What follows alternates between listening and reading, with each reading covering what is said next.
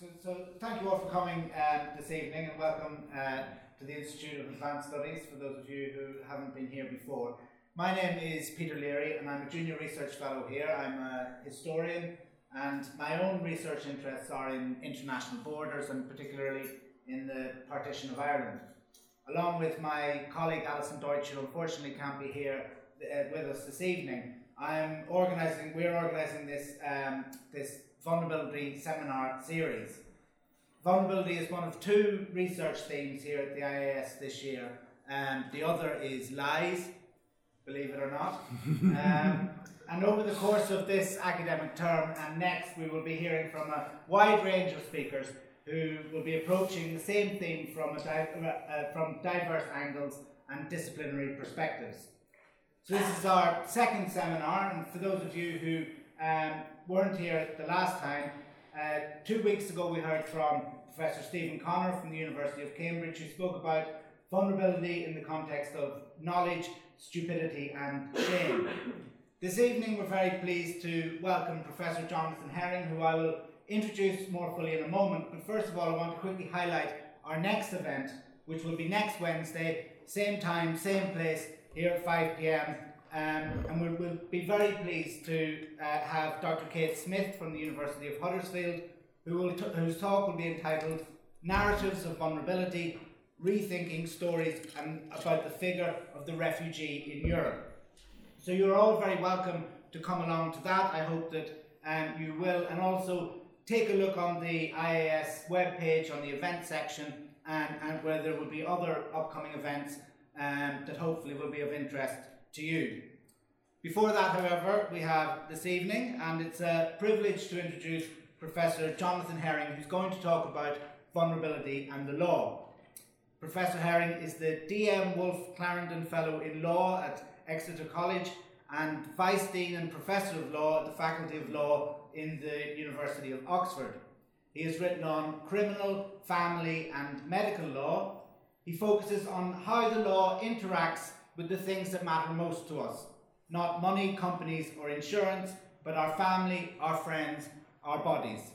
His writing questions the assumptions that we are capable, independent, self sufficient, autom- autonomous people who need legal rights to protect us from, from the invasions of others, arguing instead that we are profoundly vulnerable and interdependent and therefore need a law which enriches and protects our relationships rather than one which promotes individual rights.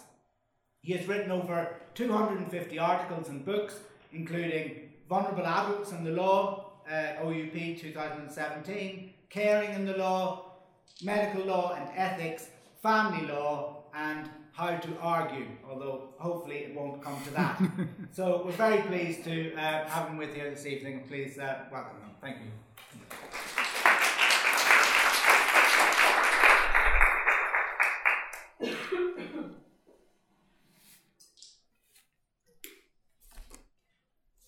Thank you very much indeed for that uh, introduction, and thank you very much, uh, everyone, for coming along. And it's uh, a real uh, honour to be here at the Institute. Now, I've assumed that quite a good number of you are not lawyers, so I've tried to avoid uh, any uh, legal jargon or anything that gets too technical. Um, but do stop me if I start if I start doing so. Um, so, just to give you the structure of what I'll be doing, um, very briefly, I'll seek to provide a definition, or at least some definitions, uh, of vulnerability. Then I'll set out how the law currently typically uses the concept uh, of vulnerability. Uh, and then I'll look at some of the problems uh, that that has created before promoting uh, the idea of universal vulnerability, which is one um, I and, and others uh, have adopted uh, and then explore what that would mean for the law if we were to use uh, universal vulnerability as the basis for legal intervention. Um, so, first of all, how does the law or legal documents, how do they understand um, vulnerability? Um, we've had various documents which have sought uh, to do so. Perhaps the best known uh, is a document uh, entitled No Secrets, uh, that was produced by the Department of Health uh, in 2000. Um, and it set out uh, a range of duties and obligations uh, on uh, public authorities towards vulnerable adults. So it explains the vulnerable adult is a person who is or may be in need of community care services by reason of a mental or other disability, age, or illness, and who is um, or may be unable to take care of themselves or unable to protect themselves from harm. Um, so it was tied in there to the idea of uh, disability, um, somebody having a, a, mental or other disability or age or illness, uh, and their need to have care.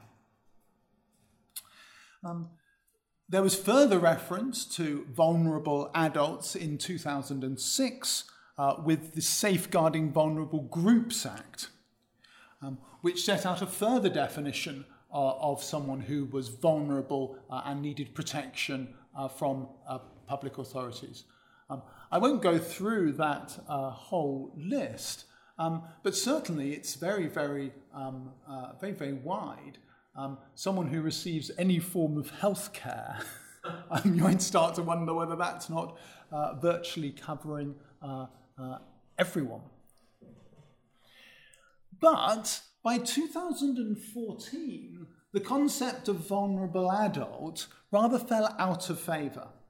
Um, and when uh, the whole area of the provision of care and the duties that local authorities might owe to people in their area that had been covered by the No Secrets document um, was reformed with the Care Act, um, the, the idea of a vulnerable adult fell out of the picture.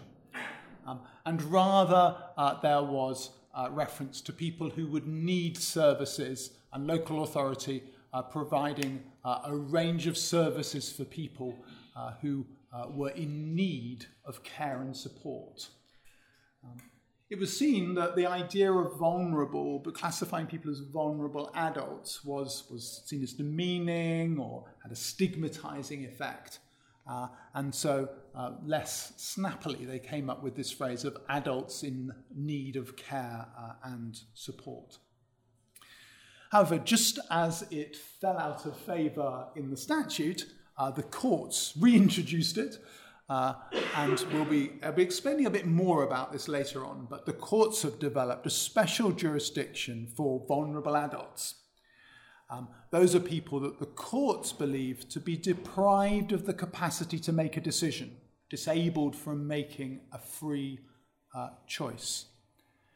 But Justice Munby, who's played a big role in developing this jurisdiction, uh, has said it's unwise to even attempt to define exactly who falls within uh, the category of a vulnerable uh, adult for this jurisdiction.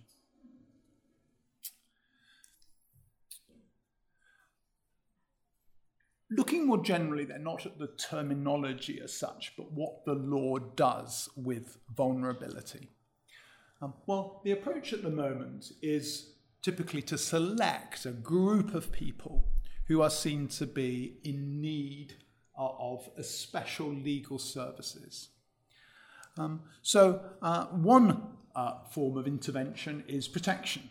So the law might identify a particular group of people who are vulnerable to exploitation or being harmed, and to then put in place legal protections. Um, so, uh, for example, under the criminal law, we have um, the most, uh, perhaps most notoriously, the Sexual Offences Act 2003, where we have special offences uh, designed to protect children from sexual abuse and those with mental disorders from sexual abuse. Um, so we have the general law on sexual offences, which applies to everyone, but then we have very particular provisions which are designed to protect uh, those groups who are seen at particular danger. Then we have legislation like the Tattooing of Minors Act, uh, the danger of children being tattooed, uh, and so that is um, outrightly prohibited. Another recent example in 2015, uh, a new offence of ill treatment or neglect, uh, which was designed to particularly protect people in care homes uh, and in healthcare settings uh, after a whole series of scandals where people were abused in, in, in care homes uh, and in hospitals. Um, and it was felt there needed to be particular legislation uh, that was uh, protecting them. Similarly, we have the Mental Incapacity Act, which is designed to protect people who can't make decisions for themselves. They're therefore vulnerable need to have special legislation uh, here requiring that decisions are made in their best interests. So that's one whole set of areas of the law, and of course, I could give many other examples of where uh, the law perceives a particular group to be in danger, at risk of a particular harm, uh, and uh, legislation is enacted to protect them.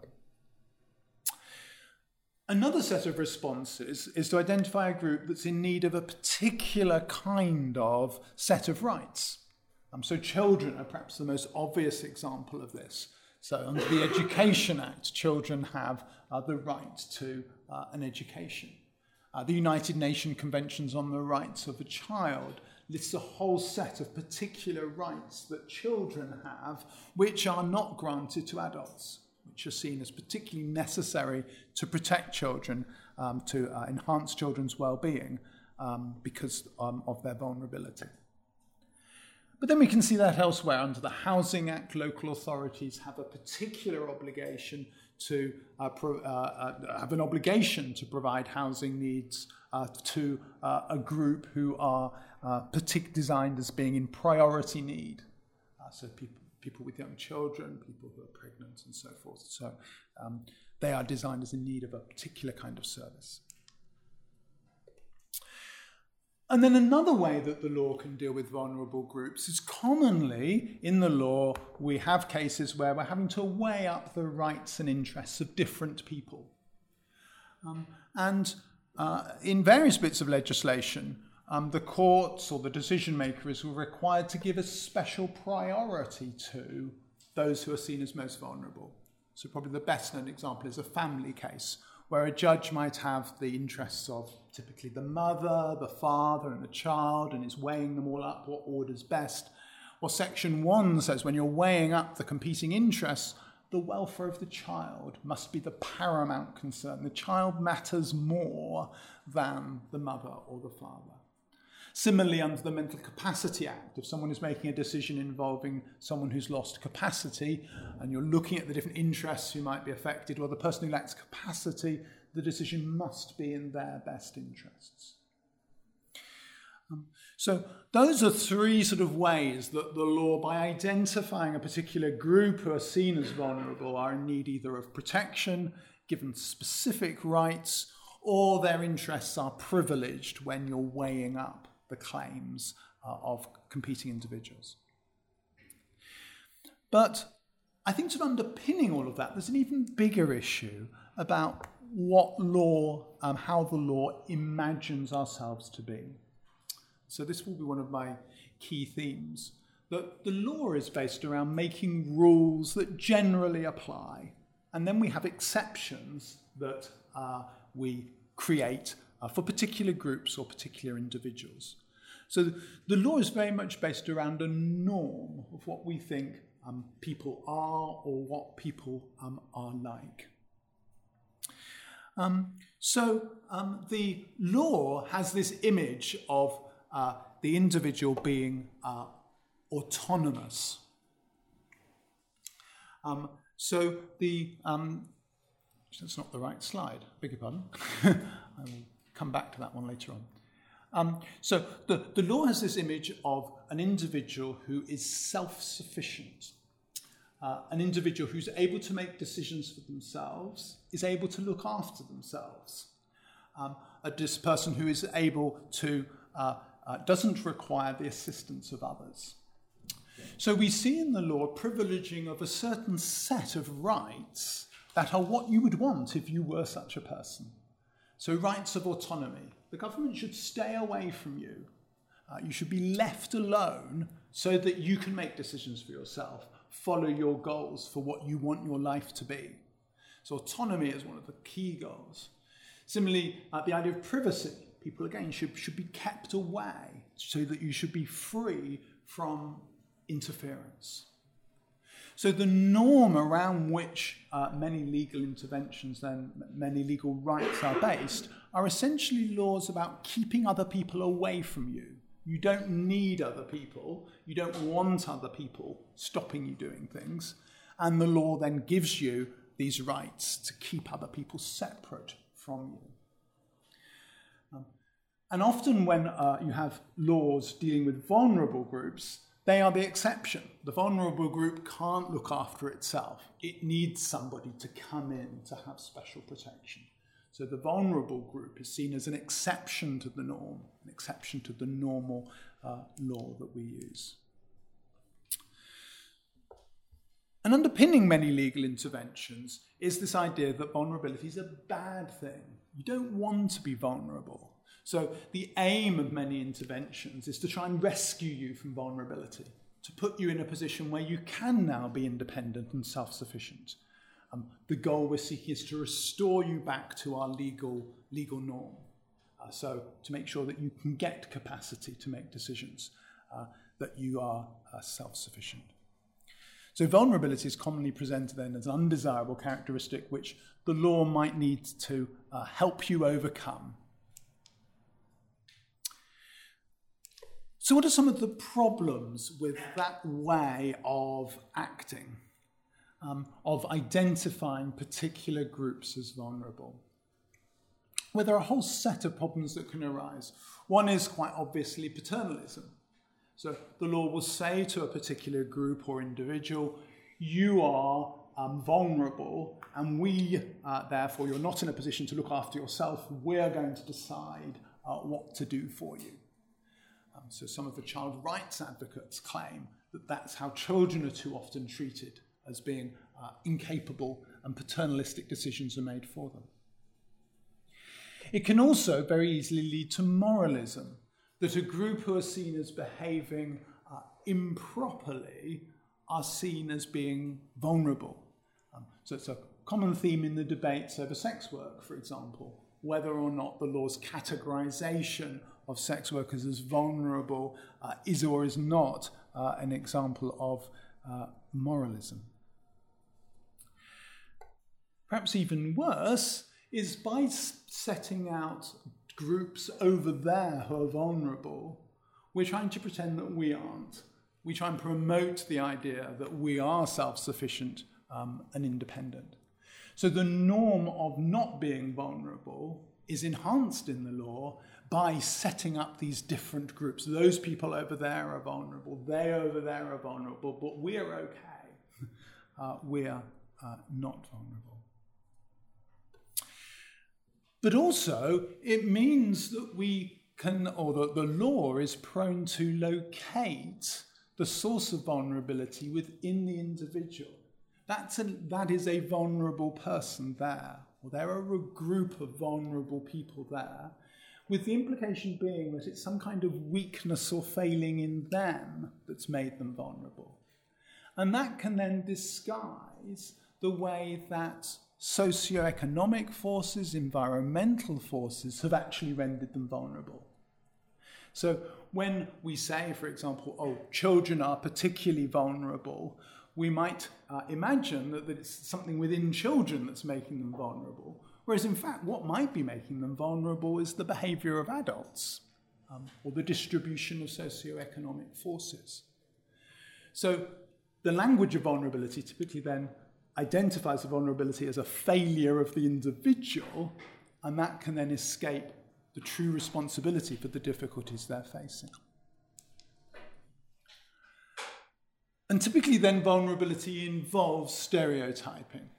Um, that a category of individuals are labelled as being vulnerable. So, the disabled is a vulnerable group, uh, we saw in the no secrets uh, definition, or children uh, as a group who are vulnerable. It can also create uh, a narrative which itself is endangering.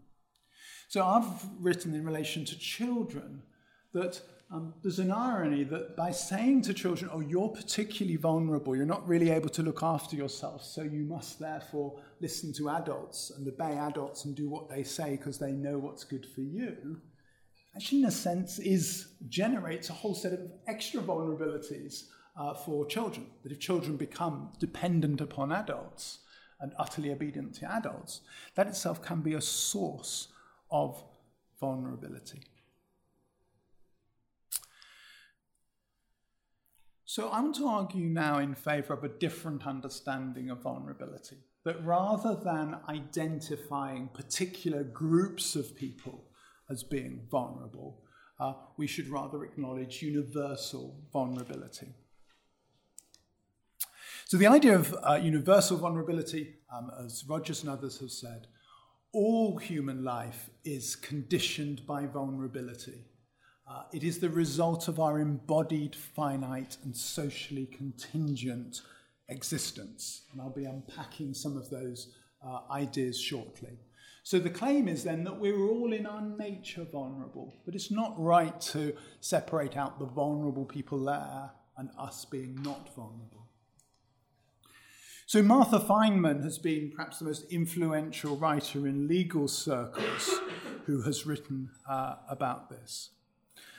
And she explains that throughout our lives, we may be subject to different external and internal negative, potentially devastating events over which we have no control. That's just the nature of our lives.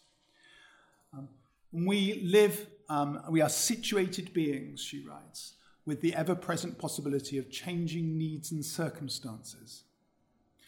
But also, she argues that we are given by society different sets of qualities and resources. Um, so, although we might be all universally vulnerable, we're given different resources to cope with that vulnerability by society. So, some people, therefore, may be better able to cope with their vulnerability or have greater resilience but those are a response not of anything inherent in the person, but how the state and the law has distributed resources. So Mackenzie, Rogers, and Dodds have explored that a little bit more that there's the inherent vulnerability that we all have, but that then there might be situational vulnerability, which is caused by personal, social, political, economic, and environmental situations. Or there may be pathological vulnerability, which arises from abusive relationships or socio political injustice. So the claim that we're all vulnerable is not necessarily saying that we're all experiencing vulnerability in the same way, because we're, resources and resilience are allocated uh, by society in different ways. But it's claiming we're all in our essence, our, our nature is as vulnerable people. Um,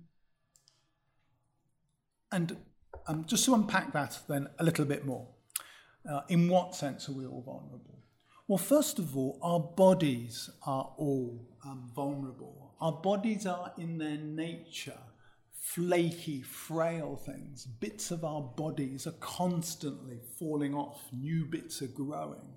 Uh, the idea of the body as being a self contained, static entity is simply untrue in biological terms. And don't want you to make you feel un- unwell, but when you leave this room uh, this evening, uh, you will be a little bit less you than when you arrived, and a little bit more the people around you uh, than when you were. Our bodies are, in fact, constantly changing uh, and interacting. Um, that picture is from uh, inside a human body, uh, and it captures that actually our bodies, we don't like to think of ourselves as, as all me or all my body, but actually there are a whole range of different viruses and organisms and different uh, external things that live inside our bodies. Um, and I wrote a, a piece with Chau, who's a, who's a, medical doctor, that explored all the different kinds of organisms that, that goes on in your body, and I really wish I hadn't uh, hadn't found that all out. Um, but um, so our bodies are in their nature frail things um, that are, of course, destined ultimately for death. We're also profoundly dependent upon other people. Um, I think it's remarkable when we talk about disability, we often talk about special accommodations being made for somebody with disabilities that we put in a special effort so that someone who's disabled can do the same things um, that able bodied people can do. But what's often overlooked with that is all of the accommodations that so called able bodied people need as well. Yeah? So if you've got to get up to the first floor, however able-bodied you are, you're not going to get up to the first floor unless there's some kind of accommodation. You need the steps, you need the stairs, or you might need a lift. But we all need something to get us up to the first floor. We might like to think of ourselves as being independent and not needing services, but we all need supermarkets. We need people who grow food. We need people to transport things. Um, in fact, if we did away, if you were uh, suddenly woke up tomorrow morning and you were the only person on the planet, um, I imagine most of us would enormously struggle to survive for very long. We're constantly using social resources, uh, services from each other to meet even our most uh, basic needs for food uh, and water. So, as Martha Fineman uh, has argued, um, uh, society has created a whole set of systems that play uh, a crucial role in lessening, ameliorating, and compensating our vulnerability. Um, and it's not just our physical needs, but it's our psychological needs um, as well. So, this develops the idea of um, the relational self. And again, we like to imagine that we have our own ideas uh, and we have uh, our sense of who we are. But in fact, from our very beginnings, our sense of who we are comes out of our relationships with other people. Um, those um, who raise us as babies give us the words that we use to make sense of each other and who we are. Most people define themselves and understand themselves in terms of their relationships uh, to other people. Um, and that's why things like bereavement and relationship breakdown are some of the very worst things that people experience, because our relationships are absolutely key to, to who we are and who our identity is. But that creates a vulnerability. Because our relationships are so important to our emotional and psychological well being, they can be used against us. They can be used to harm us. The relationships can end.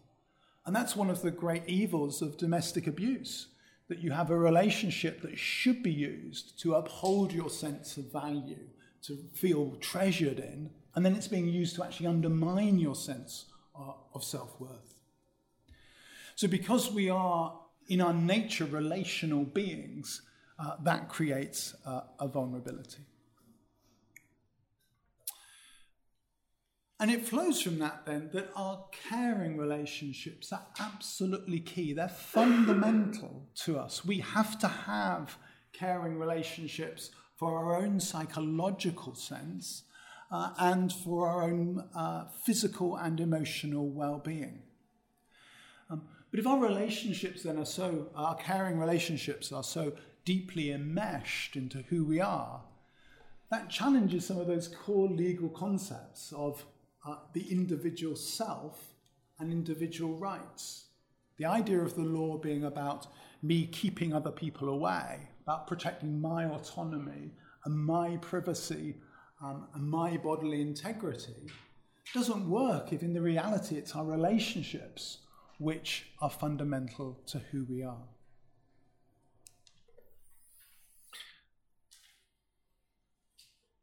Universal uh, vulnerability theorists often also make the point that actually vulnerability is fantastic.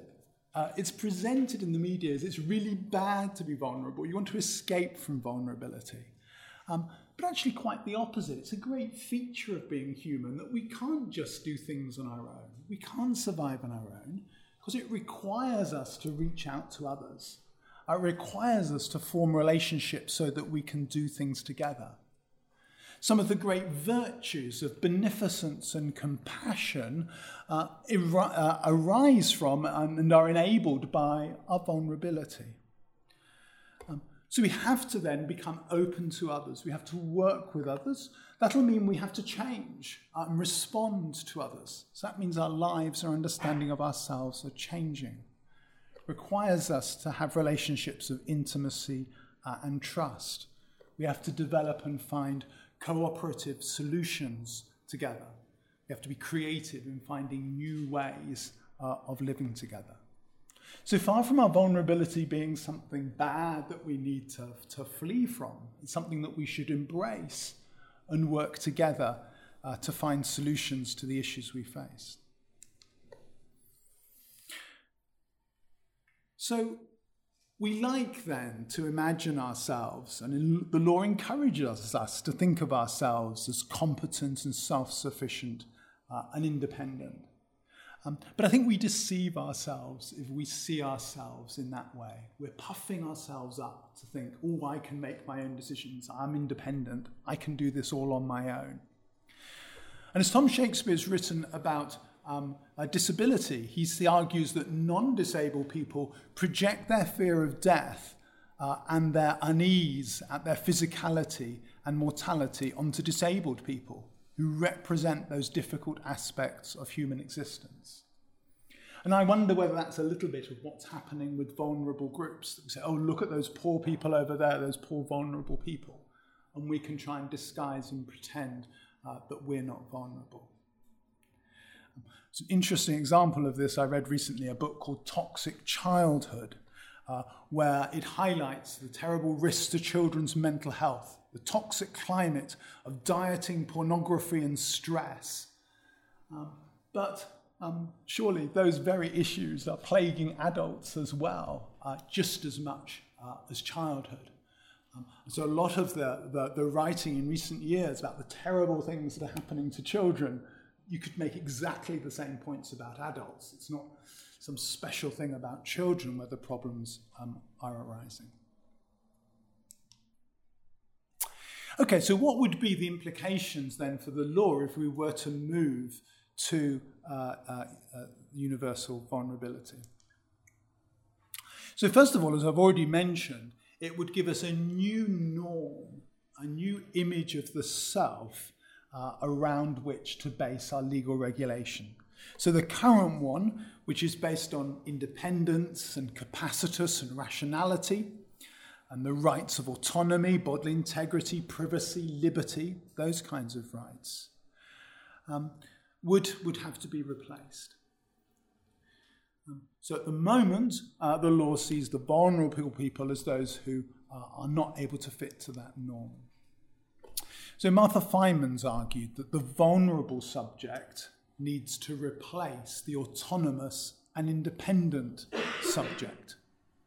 Um, and she argues that if we base our norm about vulnerability, that will be much far closer to the actual experience uh, that people have. So, similarly, Susan Dodds argues that uh, paying attention to vulnerability changes people's ethical uh, relations towards each other. So, suddenly, rather than saying, Well, I've got rights that I can enforce against you, if we're all vulnerable, we should start be talking about, well, I have responsibilities towards you as a fellow vulnerable person, and you've got responsibilities to try and take care of me. Um, that we shift from uh, talking about uh, uh, trying to keep people away, as I've said, to try and uh, bring people together. So, here are some of the consequences then that responsibility to meeting needs will become a key obligation of the state uh, and a key obligation of each other. Um, that relationships should become the key in legal uh, discourse. That we should be aiming to promote caring relationships rather uh, than individual um, rights. But fourthly, it enables us also to locate uh, and seek to identify why um, we're not equally experiencing vulnerability. Um, why is it, I was saying earlier, that some people are given the resources they need to meet uh, their um, uh, vulnerabilities and others are lacking them? Now, I've explored uh, some more of the practical implications of, of how that thinking might look in uh, my book. Um, but I wanted to develop just one particular, give you one particular example. Uh, and it's an example of the case law where I think the courts are beginning to uh, accept this um, concept of universal vulnerability. Because I know it can sound a bit like it's sort of pie in the sky.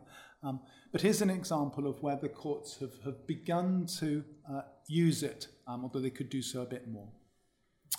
So it's the distinction between capacity and non capacity uh, which I'll explore in just a moment. so, behind this is this idea of autonomy, which is so important uh, to traditional uh, law. Um, very well captured by Isaiah Berlin, and it's, it's a view that many people at first will, will, uh, will, will readily agree with. So Berlin writes I wish my life and decisions to depend on myself, not on external forces of whatever kind. I want to be the instrument of my own, not of other men's act of will. I wish to be a subject, not an object.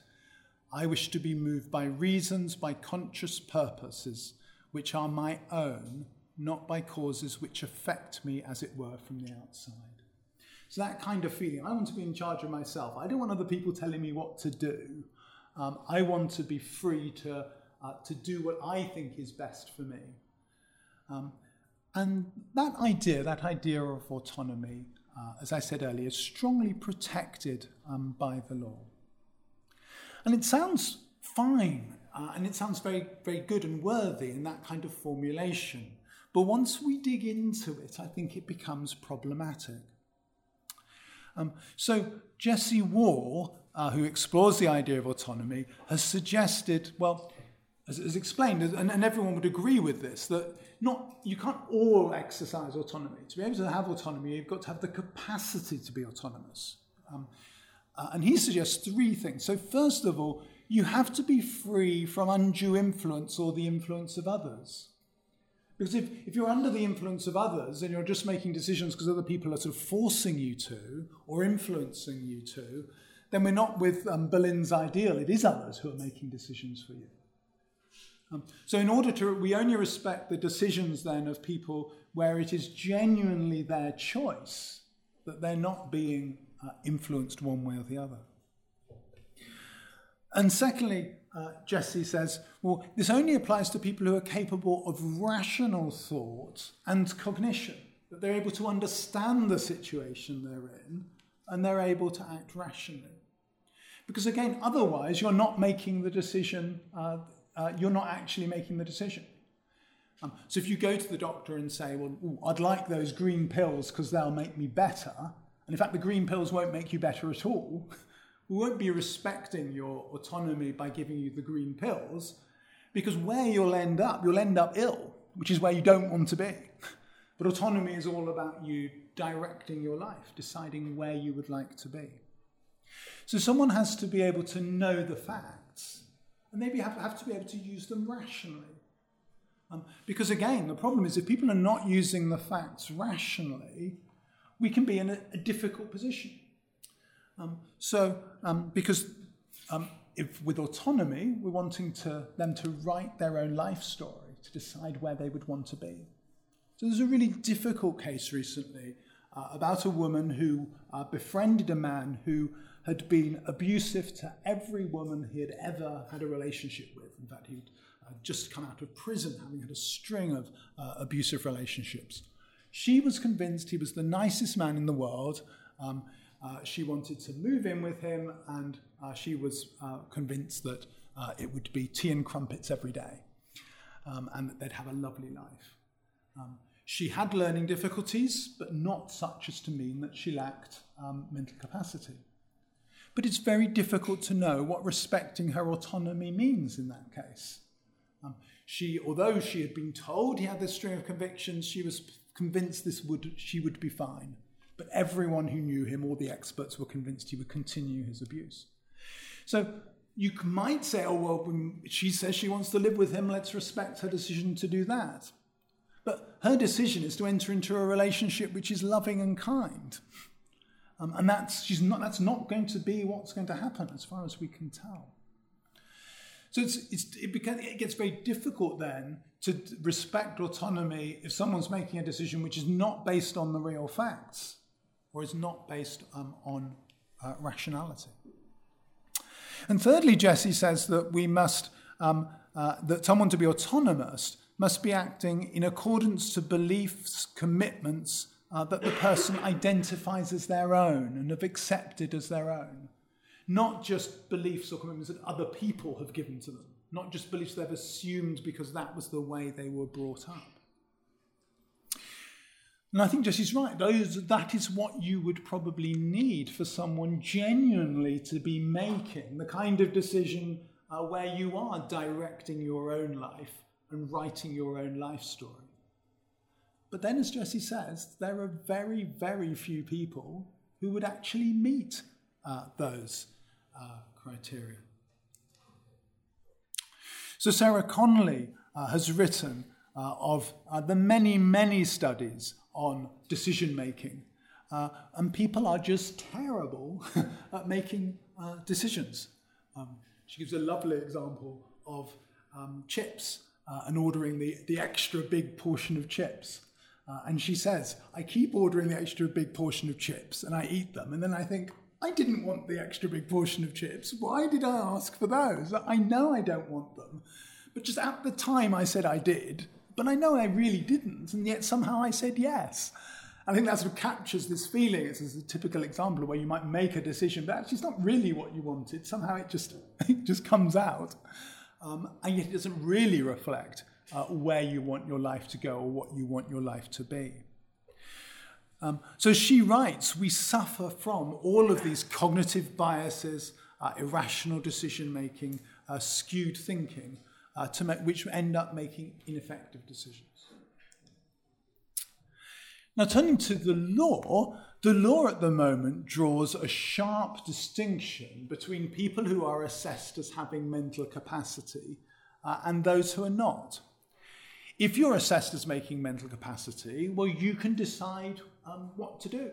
So in that case I was mentioning earlier, once the court had decided, well, she has mental capacity, she and she wants to move in with her, and she had to be free to make that decision as a matter of law, even though as a matter of uh, um, ethics and autonomy, it was much harder. So if you have got capacity, then you're left to make the decision. But if you have not got capacity, then uh, others can make decisions for you uh, based on an assessment of what's in your best interests. Um, and the law presumes you have capacity. So the starting point is you have capacity. Um, now, that model where you're, you've just got the two groups, the two box model, a binary model, those who are capacitous and those who are not capacitous, um, has begun to come uh, under challenge uh, in the courts. Um, so, in a case called DL, uh, an elderly couple were living with uh, their son who was abusive to them. Uh, he kept them uh, largely locked up in the house, uh, he controlled their money, he prevented them seeing people, um, uh, and um, um, there was some slightly rough treatment, but not serious physical violence. Um, but there was uh, certainly a, a, lot that was concerning their social workers, and they had to be assessed by a psychiatrist. He assessed them both as the, the psychiatrist said it's a borderline case. They are really quite dominated by the son, but they're still able to think through issues. And both of them, both the couple, wanted to stay with their son. Um, and so the psychiatrist's assessment was this is a close call, but just about capacitous.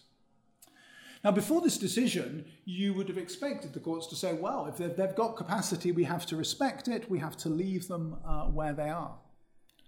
Um, but the Court of Appeal didn't. Uh, uh, somehow, uh, as if by magic, uh, they said, no, we do have jurisdiction to protect these people.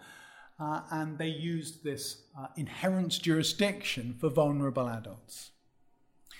So essentially, what they created is the idea that someone might have capacity but have their capacity uh, uh, impaired uh, or disabled from giving a free and genuine consent. Um, so, as I said earlier, uh, Justice Munby didn't want to define exactly who this group would be, but it's people where the call about capacity is, uh, is borderline. In that case, the court can make an order to protect them, even though they've been assessed as having capacity. So in this case, they could be removed from their son, even though they wanted to stay with him, uh, and uh, uh, because that was uh, necessary in their best interests. Um, so a later case uh, gives us examples of the sorts of things uh, which might mean that someone although they technically have capacity, can't properly exercise it. Um, and you'll see there's a long list of factors which the court might use to say, well, even though you've got capacity, uh, we're going to say you're a vulnerable adult uh, and interfere in your decision. Now, the court um, in the DL case, which uh, I mentioned, were very aware that people would say, You're interfering with autonomy. You should allow this couple to make this decision. They want to stay with their son. You should let them do that. Um, but they argued, in fact, they were enhancing autonomy. By taking the couple away from the son's influence, they were freeing them to make the decision using their own values rather than just parroting what the son said. Um, so you can see there the difficulty again about what respecting autonomy uh, means here. Um, so the court said uh, the recurrent situation is bad for them, they are suffering harm, removing them from him will actually enhance uh, and magnify uh, their um, uh, decision. So it seems then the position that we've reached is where people fall in this category of vulnerable adults. Um, so where their decision is unclear, uh, they're being affected by one of those kinds of factors. If it's really necessary, it would be really good for them, uh, then the court will inter- intervene. Uh, sometimes uh, that might mean to remove someone to a particular, uh, uh away from a particular, sorry, to a particular institution. Um, there's one other case which I just mentioned uh, there, which was a, a, a, nice case recently of a woman in a care home who somehow got on the internet and booked herself a cruise. um, and she was interviewed by her social workers, and she'd seen a couple of pictures and thought it looked nice. Um, but she didn't really understand very much about uh, what the cruise was going to be like. She didn't know where it was going to go or anything like, anything like that. Um, so it was brought to court, um, and the judge decided she was in this vulnerable adult category. She sort of, uh, she just about understood, she knew it was a cruise, and she knew it was a boat, so she sort of understood the key facts. So she had capacity, but it was really quite borderline. But the judge said, oh, she'll have a great time. basically. a bit more complicated than that. Um, but it wasn't a case where she was a vulnerable adult and was going to make a decision which was going to be harmful to her. She was making a decision which she'd, she'd probably enjoy it. And therefore, she, her decision should be respected.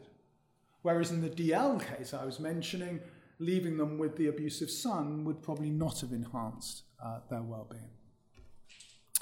So we've moved away from the two box approach by saying, well, look, if you're, if you're in the box with capacity, but you're impaired in your capacity, then we might interfere with that decision if we think it's a bad decision. And we've also had cases then, uh, the other side uh, of uh, the borderline. So, Wye Valley was a man who um, was, was seriously ill, medical treatment was needed, I won't go into the details. Um, uh, but he refused. And he refused on the basis that the spirits and fairies had told him no. Um, now, he was a man who'd always listened to spirits and fairies and sometimes the Virgin Mary who appeared to him. Um, and he'd lived his life um, in listening and following their advice, always. Um, now, perhaps not surprisingly, he was found to lack capacity. But what is very notable is the judge took a strong line saying, well, he lacks capacity, but we still need to listen to him. We still need to hear what he's saying uh, and respect his decision. Um, and although there was the treatment that was proposed by the doctors would have saved his life, the court said it was a, going to be a dubious quality of life. He was going to have to spend lots of time connected to various machines. It was going to be quite intrusive. Um, and the judge said that just because someone's lack capacity, it's not an off switch for his rights, uh, uh, his rights and freedoms. And the wishes and beliefs and values of someone with a mental disability are as important to them as anyone else. And he's quite clear what the fairies and spirits had told him. Um, I think quite important to this case was that this was a man whose whole life he'd listened to the fairies and spirits. So this wasn't someone who perhaps was normally used a different form of decision making and then an illness had changed him. This was just how he'd always been. Um, as the judge put it, it was um, trying to imagine him without listening to the spirits and fairies was like trying to listen, imagine an unmusical Mozart. You couldn't, couldn't really do it. So here we've got a case saying, well, look, if you're in the incapacity box, we're still going to respect your autonomy. So it seems to me we're gradually moving to uh, an approach which I've advocated, which is to be balancing autonomy and harm. Um, so rather than just assuming, well, either you've got autonomy or you haven't, um, that we recognize autonomy can be different weights and different strengths, uh, that we've all got it to impairments in our autonomy uh, in different ways. Um, so I think of it like a, a pair of scales. You've got on the one hand how richly autonomous is the decision, and then on the other side of the scale, how harmful this decision is going to be. And the more harm that's going to be done, the more richly autonomous you need to show the decision is going to be. Uh, the less harm that's involved, like going on the cruise, a more impaired autonomy uh, can, can, can carry the day. Um, so, to conclude, um, first of all, uh, being vulnerable is great. We should all uh, rejoice and celebrate our vulnerability. It requires us to reach out to others and to work together. Um, I've argued that we need to rethink uh, legal policy and legal interventions around a norm of vulnerability um, rather than a norm of independence and self sufficiency. Um, and thirdly, uh, in particular, uh, that caring relationships should be uh, the ultimate goal. We need a law which encourages uh, and uh, enables caring relationships to flourish rather than one that seeks to promote individual freedom or individual rights. Um, an emphasis, a recognition of our mutual vulnerability, which means will mean recognizing the duties that we owe each other, uh, will become a key legal theme. And thirdly, it requires us to rethink why some people experience vulnerability particularly intensely and others don't. Um, that uh, it's not something particularly wrong with them, it's the way society has distributed its power, which leaves some people uh, more uh, intensely experiencing vulnerability than others. So, thank you very much indeed for, for listening.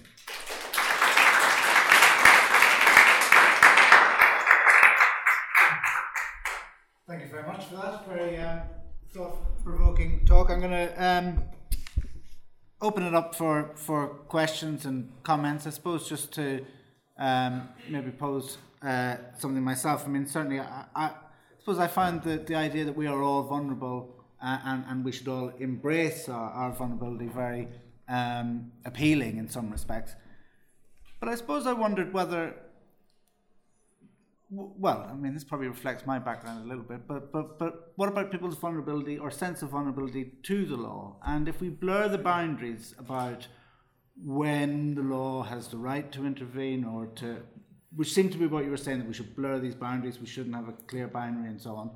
Um, does that not risk making people feel more vulnerable, more precarious, more um, at risk that they don't know at what point the law might take away their freedom or take away their rights in various ways. Yeah.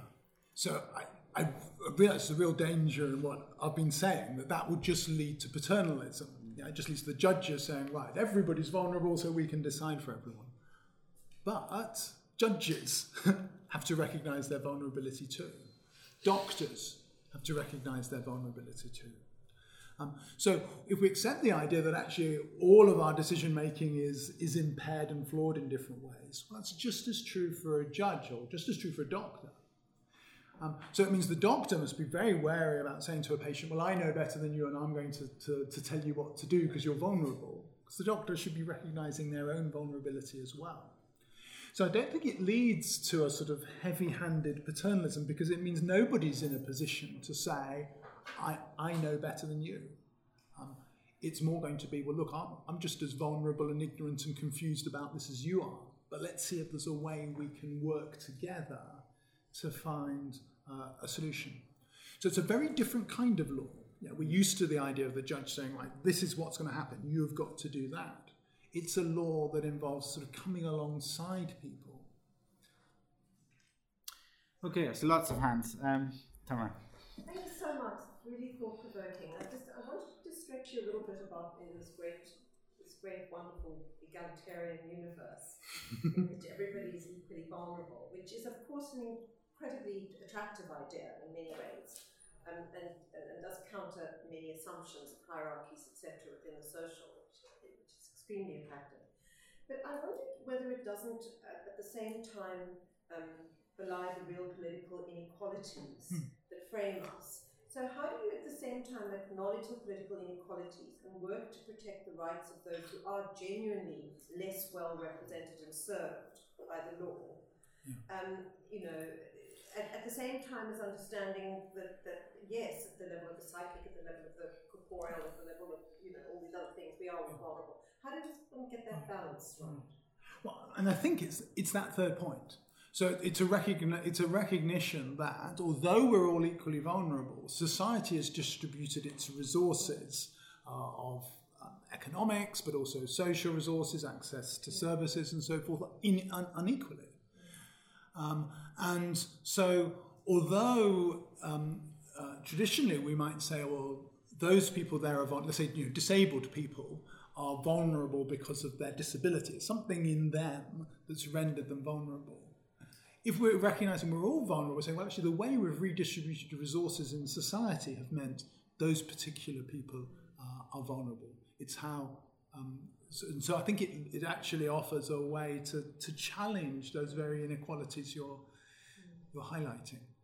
Um, but I mean, again, that's that's if it's properly understood, and I, am very alert to the, the danger that misapplied uh, or sort of oversimplified it, it, it, can lead to it can lead to a danger. Okay, I see lots of people have got you first. So. Um, thank you for the talk, really interesting. Uh, I was struck by your mention of sex work and legislation mm. around it as as being a kind of um, sort of creative moralism as a, as a branch of the problems mm. that come from thinking thinking about um, vulnerability. And I was actually, so I do some work for the English Collective of Prostitutes and we campaign for the decriminalisation of sex work. Mm. And one of the things that we come across a lot in our research and our work is that vulnerability might actually be used as a, as a kind of arm of state violence in a way because, it, you know, ironically and terribly, it's the vulnerability that the Home Office, for example, associates with sex workers and migrant sex workers in particular that then makes them more mm. vulnerable to those things things like laws that don't don't let them um, or don't let us rather work um, together right. and rent premises together. So I was wondering if it's not just moralism that can be associated with sex work and vulnerability, but also state violence as well. Yeah. I think you're right. You can, and, and there perhaps be quite a lot of examples where you might have people who are, who are classified uh, as, um, for example, mental illness might, might well be another example of where you get quite a lot of state power exercised over people of who are mentally ill, who are then detained under the Mental Health Act and so forth, because they're classified as being uh, a particular danger uh, and, and, need, therefore, the state's help. Um, but you're right, that, that can then appear as being uh, an exercise of force.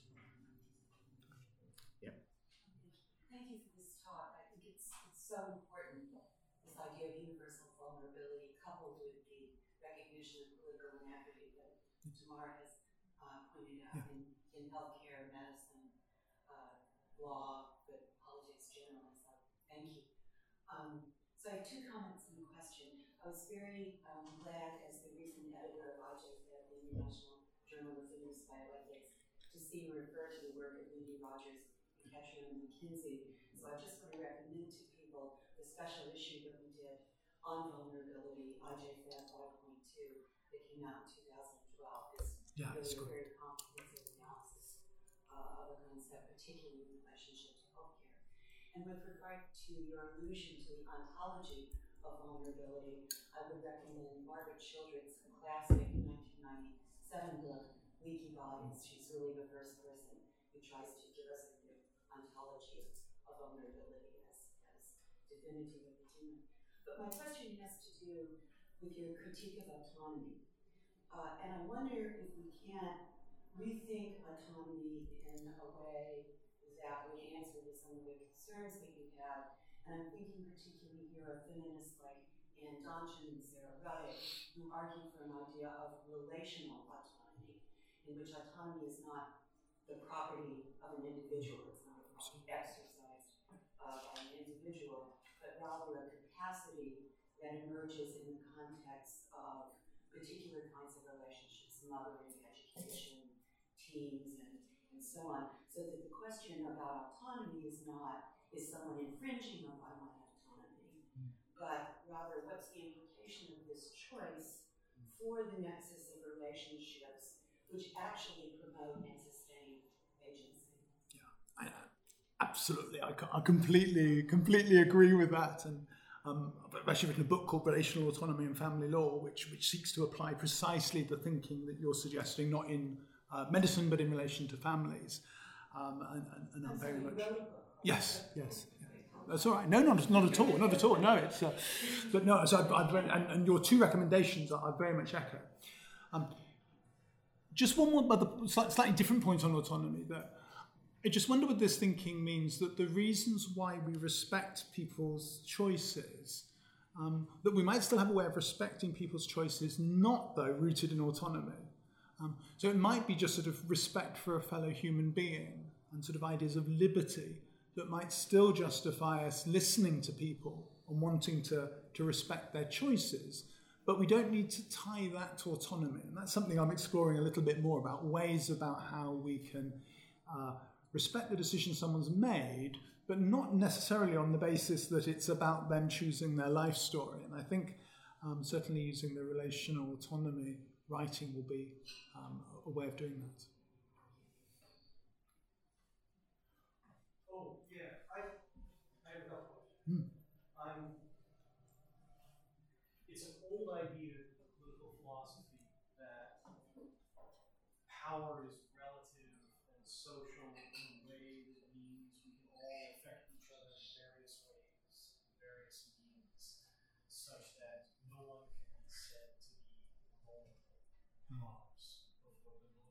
thing talked about somebody's got to sleep eventually, you get hit with a rock.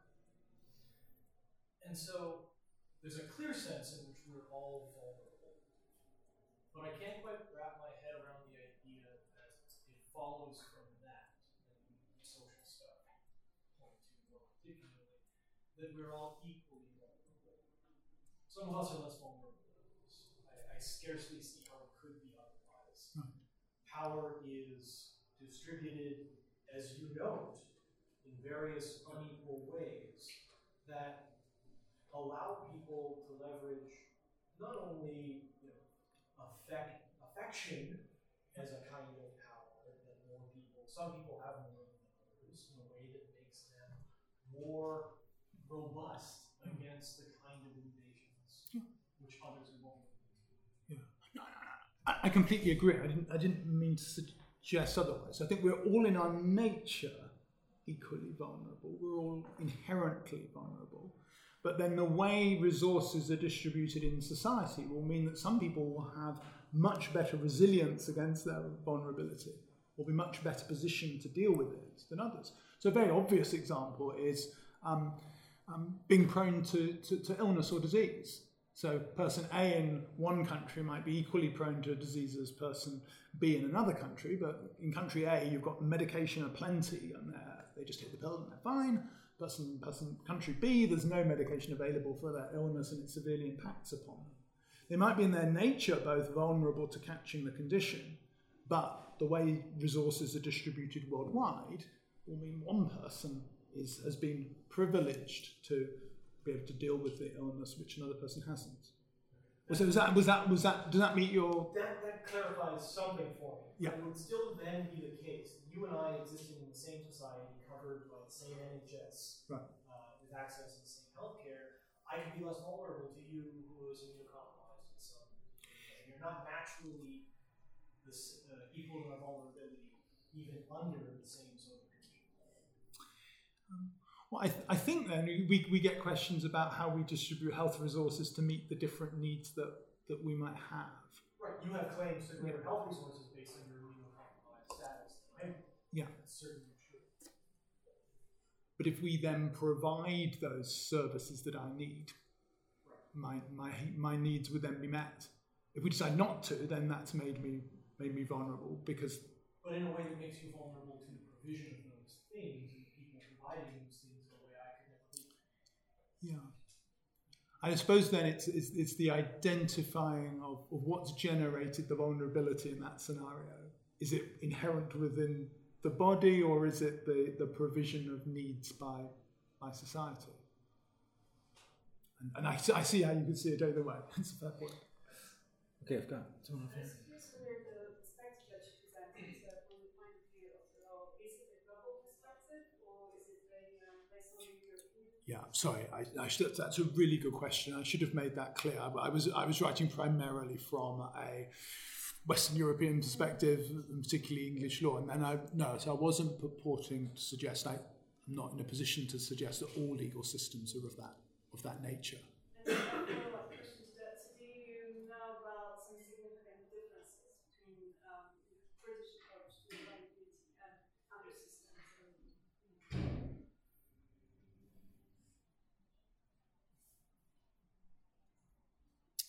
Um, not not pre- precisely. Um, not that I can think of the, off the top of my head, but I'm, I'm sure I'm sure I could with more more time to think through that. But um, yeah, I haven't done a sort of international comparison of how different different jurisdictions respond to vulnerability. So do you think this approach can change um, after Brexit? Or is that something that, you know, are we taking from a point of view of um, a system that is about to change? Well, I think we're certainly. It's interesting that there are different branches of the law which are more sort of open to this than others. So something like medical law and family law are much more open, I think, to this kind of analysis as opposed to like commercial law uh, and contract law. Um, so in my in my book, I wrote a chapter on contract law and what what contract law would look like if it was based on the assumption everyone was vulnerable. Because at the moment, our contract law is all designed on you try and get as much money uh, out of the, uh, the, the, the person you're selling to as you, as you can. So there's this key legal principle. If, if I'm selling you my car, I don't need to tell you it's a load of junk. I can charge as much as I like. And as long as I don't lie, um, uh, uh, um, uh, I'm protected. But we might imagine a law which would be based on, on, on a vulnerable norm where I'd need to disclose to you information that you need to know to make a good decision. I'd have duties to make sure you weren't disadvantaged or exploited by the contract. It'd be a very different kind of contract law. Um, and we're a long way from that. But I think certainly there's, um, uh, there's moves in, in medical and family law, particularly, that would be much more open to, to this kind of thinking. Yeah, I've got back there, yeah. And then, no, first, and then you. Um, Thank you. Um, I just wondered maybe you say a little bit more about why you've gone for the language of vulnerability and not say interdependence. I think you've probably got a good reason, but I just wondered if you could say more about that. I think those are just sort of so tied in together um, that, that it's partly because because of our interdependency that that makes us vulnerable, and it's because we're vulnerable we become interdependent. Um, so I'm not. I, I suppose vulnerability is the tag, but perhaps underneath that there's a whole set of themes about relationality and interdependence and the value of care, which I think are all all actually part of one of, of, of one parcel. Um, I could have could have probably given very similar lecture called interdependence or the importance of caring relationships. Um, but for this series, it's about vulnerability. So. Uh, That is slightly unfair. We chose vulnerability. um, sorry. Thank you very much for the paper. It was really interesting. I was wondering what are the implications of your thoughts on vulnerability and especially autonomy on individual responsibility, especially in the criminal context. So do you think, yes?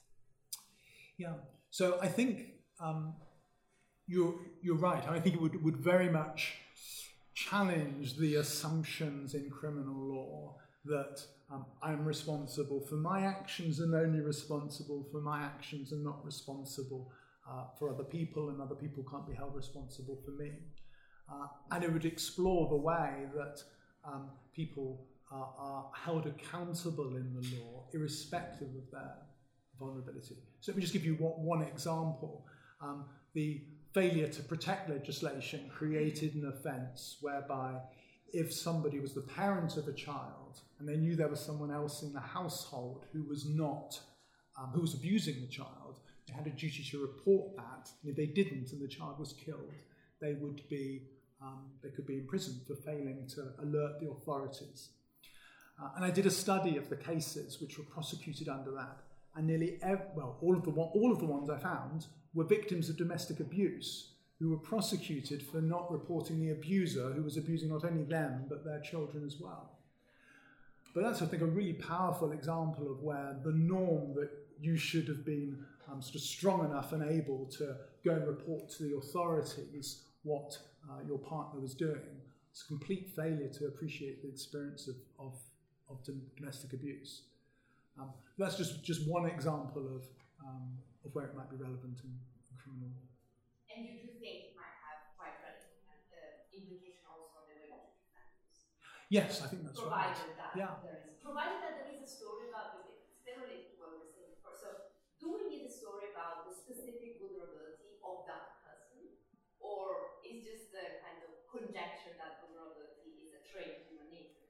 Well, I mean, it certainly involve an acknowledgement of talking about interdependence, that criminal activity is, is a product not just of one person's will and choice.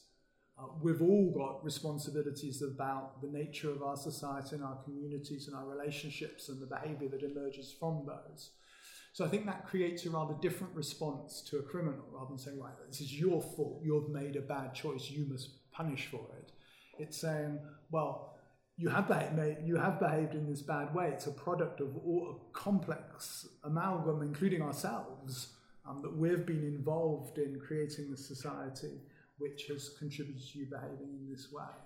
And so I think that creates a different kind of relationship with, with the offender, um, uh, one where we have to acknowledge our own blame alongside the blame that's attached to the offender. And that, that could be a quite radical rethinking of Right at the back there. Yes, a very interesting uh, subject. I've of it myself. I think we, we take so much for granted, we don't stop and think how much uh, our way of life, personal way of life, is dependent on what others, past and present, have done and are doing. Like the wheel is dependent on the ground beneath it and uh, the ground beneath us is what other people have done. Yeah. Think of it, the clothes you wear, the food you eat, the buildings you live, everything. It's hard to think of something that has not been done by others or doesn't involve others. Yeah. It's the whole social construct. Yeah. Okay, I'd like to introduce a note of psychology to who do you think? And you have to you feel you have to, or you should feel you have to thank someone because it's good for them to know, and it's good for you to say thank you. Absolutely, absolutely. I completely agree with you. Thank you very much. Yeah, absolutely right. Yeah. And thanks. It was really interesting. And I wanted to ask about the um, point you made, sort of counterposing the dichotomy between promoting caring relationships and then the idea of individual rights. Mm. Um, and I, I can I can understand it um, fully when you're talking about sort of very classic liberal rights like property and contract, as you said, they're found quite contrary to this principle of you know challenging power distributions. Um, but I wanted to ask a bit more, for example, in relation to the right to liberty, which is obviously there to protect against primarily against arbitrary detention, and that's experienced as for, for people who you know traditionally more vulnerable or overall categorization, um, people who are less well resourced to cope with vulnerability will generally experience detention as much more traumatic and much you know much more harmful than um, someone who you know your classic person who's very well resourced to deal with it. So I, I just wondered, is that an integral part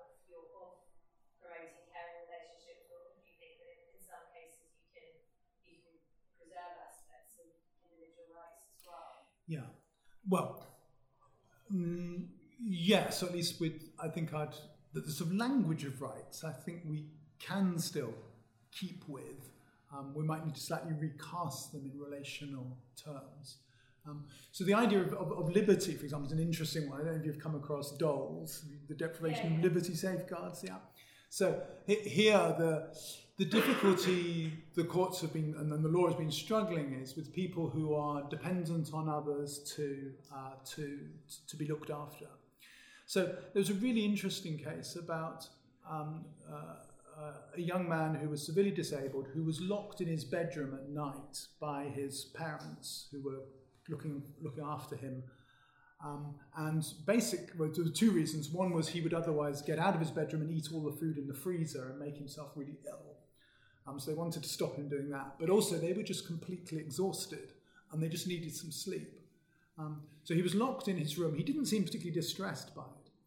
And it was interesting when it came to the judge, the judge sort of said, well, there is a sense in which he's sort of been deprived of his liberty, but actually he's being wonderfully cared for by these parents. They're just doing the most amazing job. But to do that, they need to get some sleep. And yes, there is a sense in which, uh, sort of in, in a sort of technical way, it's a deprivation of liberty, actually looking at the relationship between the parents and uh, this young man. Uh, this is great for him. It's a really good uh, arrangement, and this is a necessary part of that. Um, so I think there's an example of where we have to be a little bit careful about sort of taking rights out of their uh, relational context. Um, but yes, I think we, we, we could imagine rights where the ultimate aim is to enhance good caring relationships could be useful and good.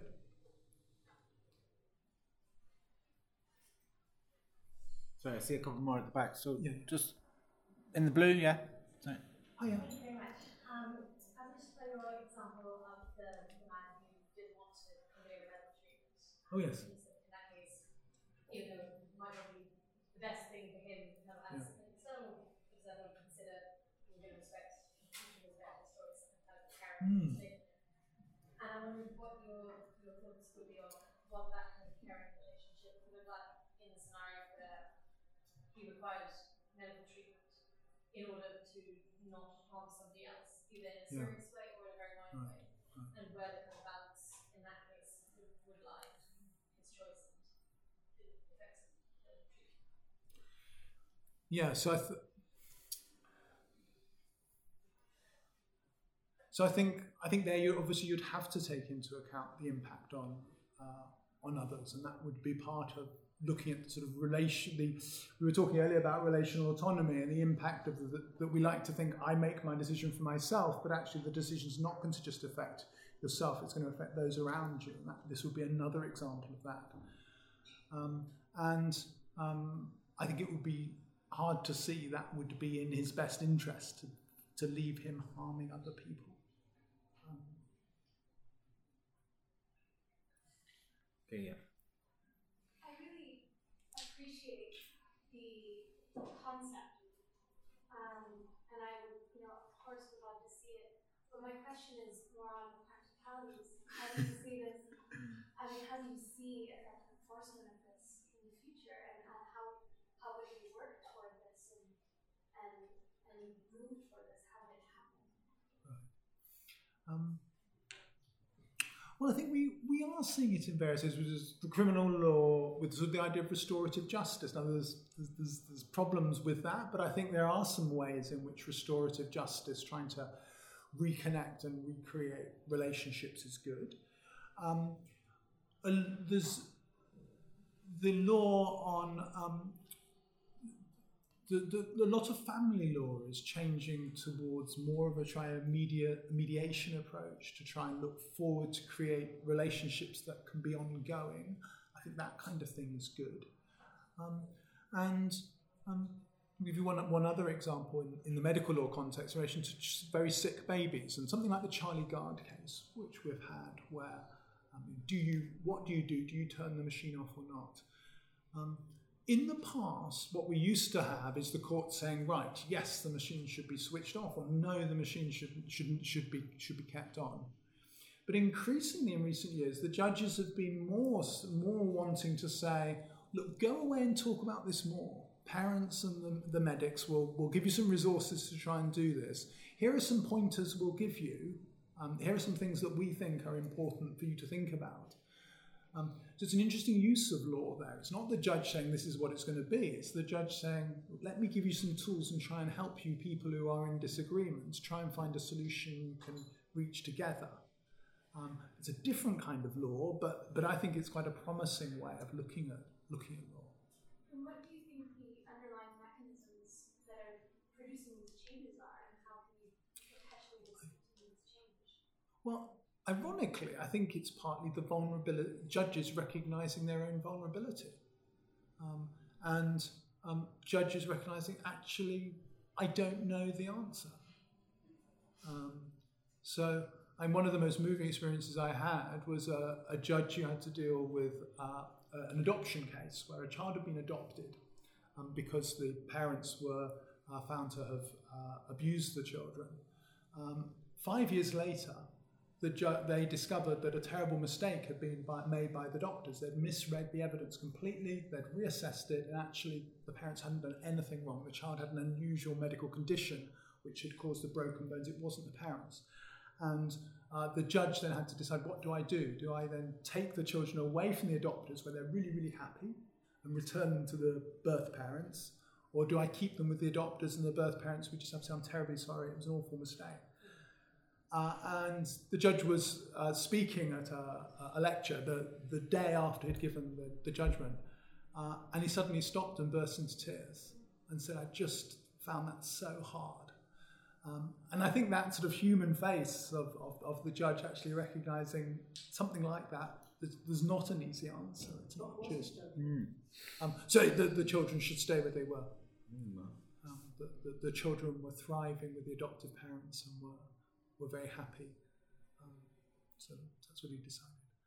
Um, but I think we're, we're seeing that again more and more. I think the, the judges acknowledging that there's not always an easy solution, and therefore the judge sort of coming down from upon high and saying, It shall be so. And we're seeing perhaps slightly less of. Okay, I'm going to take one more and then, yep. It was a follow up actually on the same uh, conversation. I think that sometimes the problem is we look at our leaders and people that we that are strong and people that have enough capacity to make decisions for others.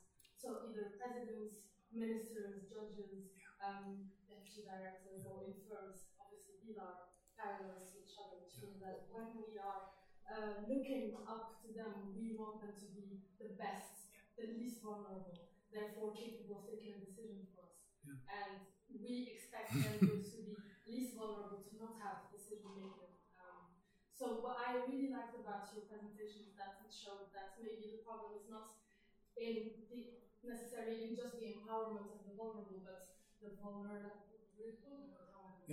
the vulnerabilization of the powerful. Right. If we could undermine in some way, I don't mean it as negative, but if we could undermine that authority and create vulnerability in it, then the processes of decision making or of taking those important decisions, for example, locking someone, for example, in jail should not be someone a person's decision, uh, or should not ever be maybe a decision to do. That should be a restorative process that many people uh, take part in. And maybe we should Yeah. that theory. Yeah, that's, that, that's really good. And can I just add one other example to you? It was a really good list you gave, and that's parents. Um, I once had a, was given a five minute slot at the end of a conference on parenting to, to, to give five minutes of closing remarks.